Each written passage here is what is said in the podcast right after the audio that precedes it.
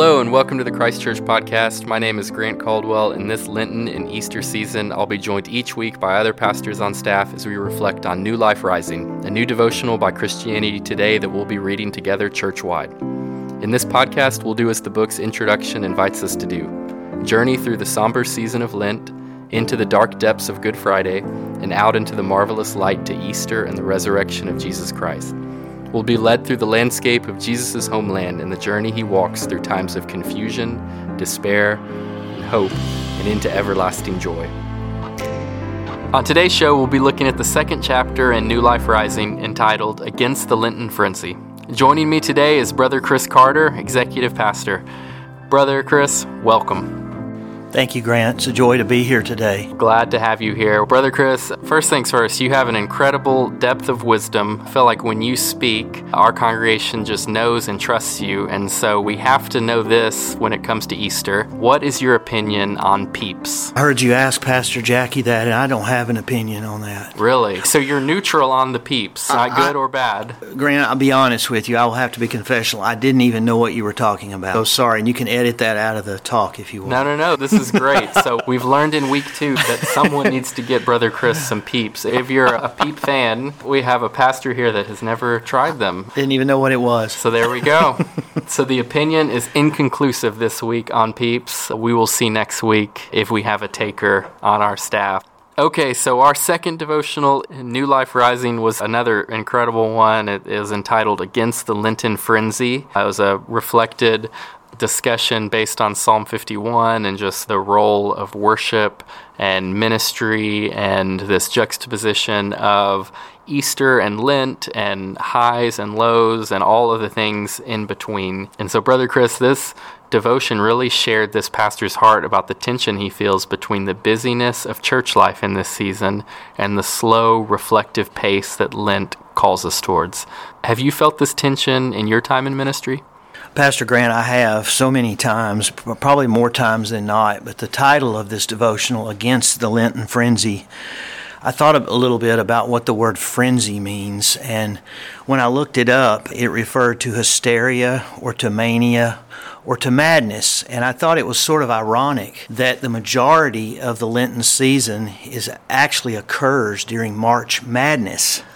And for those of us who are basketball fans, we know that there's a wildness and a craziness to March Madness, and it's exciting. It's an adventure. You never know who's going to win a game. Things can happen that are totally unexpected and a complete surprise. But I thought that's all going on in our culture while at the same time we're trying to slow down and prepare our hearts for Easter by remembering the cross and not bypassing the season of preparation that our hearts really need to fully embrace and experience joy when it comes on Easter Sunday morning. So, the tension, I have definitely felt the tension in my life in ministry during the season of Lent.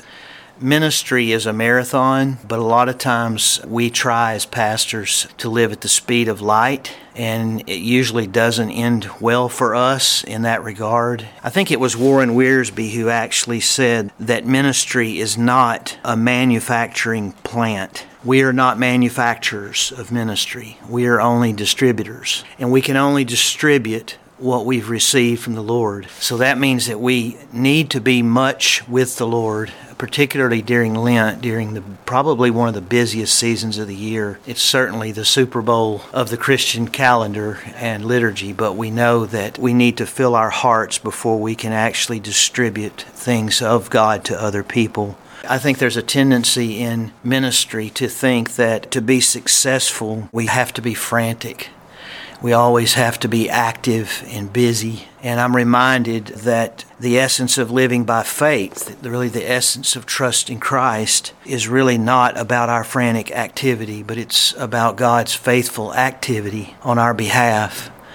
So the more we can get with God and remember that we are simply channels for Him to dispense His grace into our hearts so that we can distribute that with the help of the Holy Spirit, then we understand it's really more about what God's doing in us and through us than it is all of our busyness and our efforts. I think sometimes our efforts to fill our insecurities, that we feel like we have to produce all the time. And I don't think that's really where God wants us to be. He doesn't want our mindset to be there. I agree. I think that piece that you just mentioned, this desire to produce, feeds this frenzy. Mm-hmm.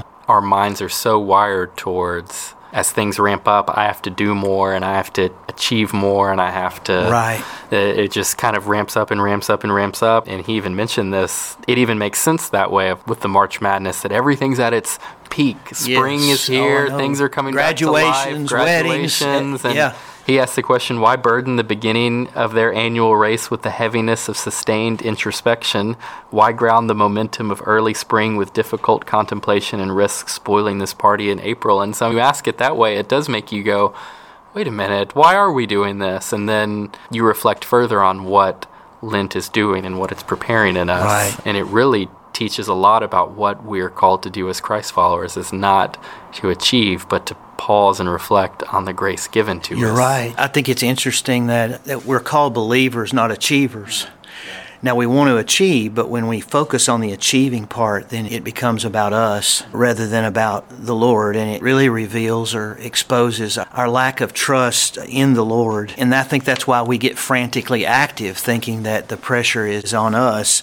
I love what the author says on page 15. He defines Lent as a chance to let false gods die so that Christ might rise high in us. And I think one of the false gods that we can really begin to worship in our lives as ministers and pastors is this false idea of success. And I think we're plagued by the success syndrome rather than understanding that the Bible never even mentions the word success. It mentions the word fruitfulness. And the only way that we can be distributors is to abide in Christ and that fruit flows out of our relationship with Him. So, in a sense, the preparation of Lent really is God calling us back to His heart and away from those idols that we deal with in our lives. Yeah, absolutely. I really do believe that even Jesus felt the tension of ministry. Yeah. I know in his mind he wasn't dealing with Lent season of the church year, but he was constantly being pulled on by people and for those of us who are in ministry today, we're pulled on by people and then we feel this pressure to produce programs that give life. And we all know the reality of that kind of busyness. But I think Elijah felt that tension in ministry as he was really at his breaking point several times. And I know I've been there before. You're trying to juggle yeah. all of these different things. And yeah it really takes some intentionality to stop and evaluate what about what I'm doing right now is really kingdom work. Yeah. Or is this about my insecurity to produce so that I can look good as a pastor? Because mm, people Absolutely. expect certain things and churches Absolutely. expect certain things. So Absolutely. But if we as pastors, if we don't have a deeper life, then we're the model for our people. And we never slow down and we never admit that we're struggling with this tension, then my fear is that our people won't grow any higher than what we're able to grow. Absolutely. And because I have to remember that we're having this conversation as two pastors, and we can say success isn't there, we're looking for fruitfulness, but in business contexts, other contexts, success is for many of our listeners year end salaries are tied to sales goals and teachers have things that are tied to evaluations and metrics that they're receiving from leadership. What does it look like for a Christ follower to slow down in the midst of all this busyness? How can someone find peace in the midst of this striving that we all seem to be doing? You mentioned this dynamic of always feeling like we're juggling things and trying to keep things up. And I know as we're in this season right now of Lent, many of us are likely listening to this while kids are playing in another part of the house, or we're driving to work and our mind's also on what we have to do at the same time, or we're multitasking in some way. So, uh, brothers, what does peace and stillness and slowing down really look like in the midst of a crazy day or life season? Well, I think just the question is worth a lot to actually ask that question in the middle of how we live because most of us are a lot more comfortable zipping around than we are sipping. Yeah. And we're not comfortable slowing down or creeping along. We're addicted to the momentum of life and to the speed of life. And so I think the first step for me usually is to remind myself that if we slow down, God is still working because a lot of times we think if we slow down, nothing is happening.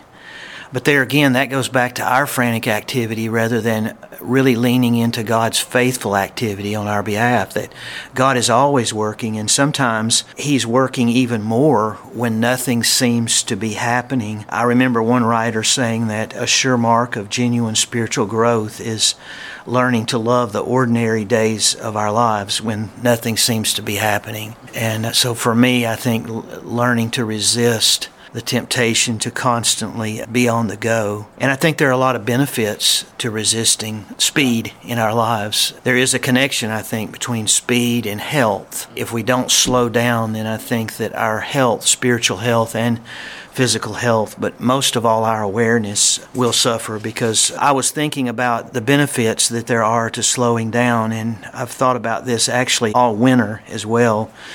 And uh, it seems like when I slow down, I am actually reminded that there's so many things that are beyond my control. And that reminds me of how much I need God's help Amen. and His rescue even in my life that there's some things I'm not meant to control. And it's just a good reminder when you slow down that we're not called to control outcomes. We're called to trust in the Lord. And then He brings our hearts back to a place of rest where we're really centered and not fragmented all the time. I think slowing down is such a grace to us. It's a means of grace because it helps us pay attention. It's hard to pay attention when you're moving fast all the time Another is that when you slow down, it has a way of stripping you of distractions because we live in a world of mass destruction, but probably even more than that, we live in a world of mass distraction where we are almost numb because we've been going so fast and so hard. I need a life. Lent is one of those times where I think God really does want to strip us of distractions and show us how to pay attention to the real needs of our heart and to look at Him as He's the only one that can save and can heal and transform and help us. And as pastors, we've got to point people to the Lord and not just to us yep. and yep. what we're not doing or what we are doing. The other thing that's fascinating to me is that Lent is an opportunity that forces us to be honest about what's inside of ourselves. So when we slow down, we ask the questions about what am I feeling right now? What are those false gods? What are the emotions that I have right now that I really need to take to the cross that I can't work through on my own? And the thing is that busyness and distraction are a good way to not ask those tough questions. They really are. That when I'm going fast or if I'm distracted by something, then I can ignore those questions and just pretend that those false gods just aren't really there. Like we you are so right, that. and I think you're nailing it because I think our resistance to slowing down is really a way, it's a coping mechanism that tries to push back the pain that we have in our lives without facing it. It's like we, we don't have we can't face this, so we're going to push it back, and it's really a way to avoid dealing with how unmanageable our lives become when they're not centered in Christ. This lifestyle, he describes it as being strange and countercultural. He says on page 14, it's the strangeness of Lent, its stubborn slowness amid the year's fresh rush of activity, its invitation to confession when pride and faith and self are at their highest, that makes it so powerful and potentially so resonant in both the culture we're trying to reach and the culture we're fostering in our congregations. For the Christ follower living in a culture of busyness, how can we show this strangeness of stubborn slowness to the world around us? I know that question's related to the other, but for me, Grant, I know that I have slowed down in my life when there's a desire in my heart to love again. To really love God and love people. So to me, to slow down is to resist the culture and it's to heed God's call to love again deeply in our lives. And I think sometimes we can go through the motions and yet forget the motivation of love. That's really why we're doing what we're doing as ministers, as believers. And I think also Lent is an opportunity. It provides us with a chance to, as the author said, to rekindle a first love again. And I love that quote because it is to heed God's call to love God deeply and to love people again deeply and to see their value. I think it was Brother Lawrence of the Resurrection that said, too, that if our goal is not to love God every day, then we've wasted a day. Lent calls us back to that first love. That's so good. Because again, distraction and busyness, it's hard to love someone when you're distracted and busy. It sure is. It's hard to slow down enough to be with someone and show that care and Yes. love when you're rushing on to the next thing. And I think what this devotion really calls us to this week is to make sure we don't do that corporately as a church this season. That in our busyness and frenzy of getting to Easter, we don't neglect our first love of each other and of the cross and of the season that we're in, that we're walking slowly and intentionally towards. The guiding question, Brother Chris, is just asking what does make a successful worship gathering? He says it's one where Jesus is clearly presented, enjoyed, thanked, praised, and where all the hungry find rest at the table. Is there anything that you would add to this? What do you feel like makes a successful worship gathering? Well, I love his definition there. I think all the things that he mentions are so important in understanding what it means to come together and worship. And and I think when we look at Lent as a see, the cross is the major symbol of Lent. And so uh, when I think of Jesus' invitation to us that to come to him all you are weary and burdened and I will give you rest. That is the goal is to be at rest, to be at peace with God as we love him and as we offer our lives to him. But I think there are other things that he didn't. You can't mention everything when you're trying to give a definition, but I think of Lent as it's a time to give God space in our lives. And I think when we come into the sacred worship space together as worshipers, then we want to worship God in a way where our hearts express to Him in a humble but delightful sense that we love Him. So there, to me, the worship, a successful, fruitful worship gathering would be about awe, that we would actually be admiring God in a way that provokes awe, and that we would be captured by the wonder of who God is, and that God would grant us the grace to love Him, to really express that, to adore Him in that moment. He is our life, and He is that relationship we have with Him is the greatest reward in our lives. So Lent's just that time where God realigns us and focuses us, and I think He gives us a supernatural capacity through the Holy Spirit to surrender and to confess. And in that process, He cleans us so that we can have a clean heart and a renewed mind. And our ministry doesn't have to be frantic or our Christian life. It can be focused and it can be fruitful because God is living through our hearts. Amen. Brother Chris, for the listener of this podcast that's sitting here and is feeling the frenzy in their life, and then hearing you describe this countercultural way of making space for awe and wonder and beauty and seeing the glory of the Lord, how can someone make space for that this week to prepare their hearts for worship on Sunday? I really appreciate you asking that. I think one of the highlights of my time at Christ Church was yesterday.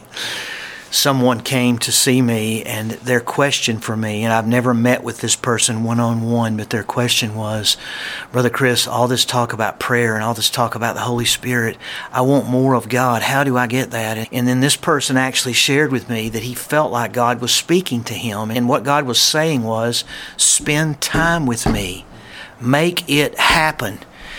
So I encouraged him to. He's, and he said it, the Lord was speaking to him to do it in the morning. And he's never had that pattern before, and he's 31 years old.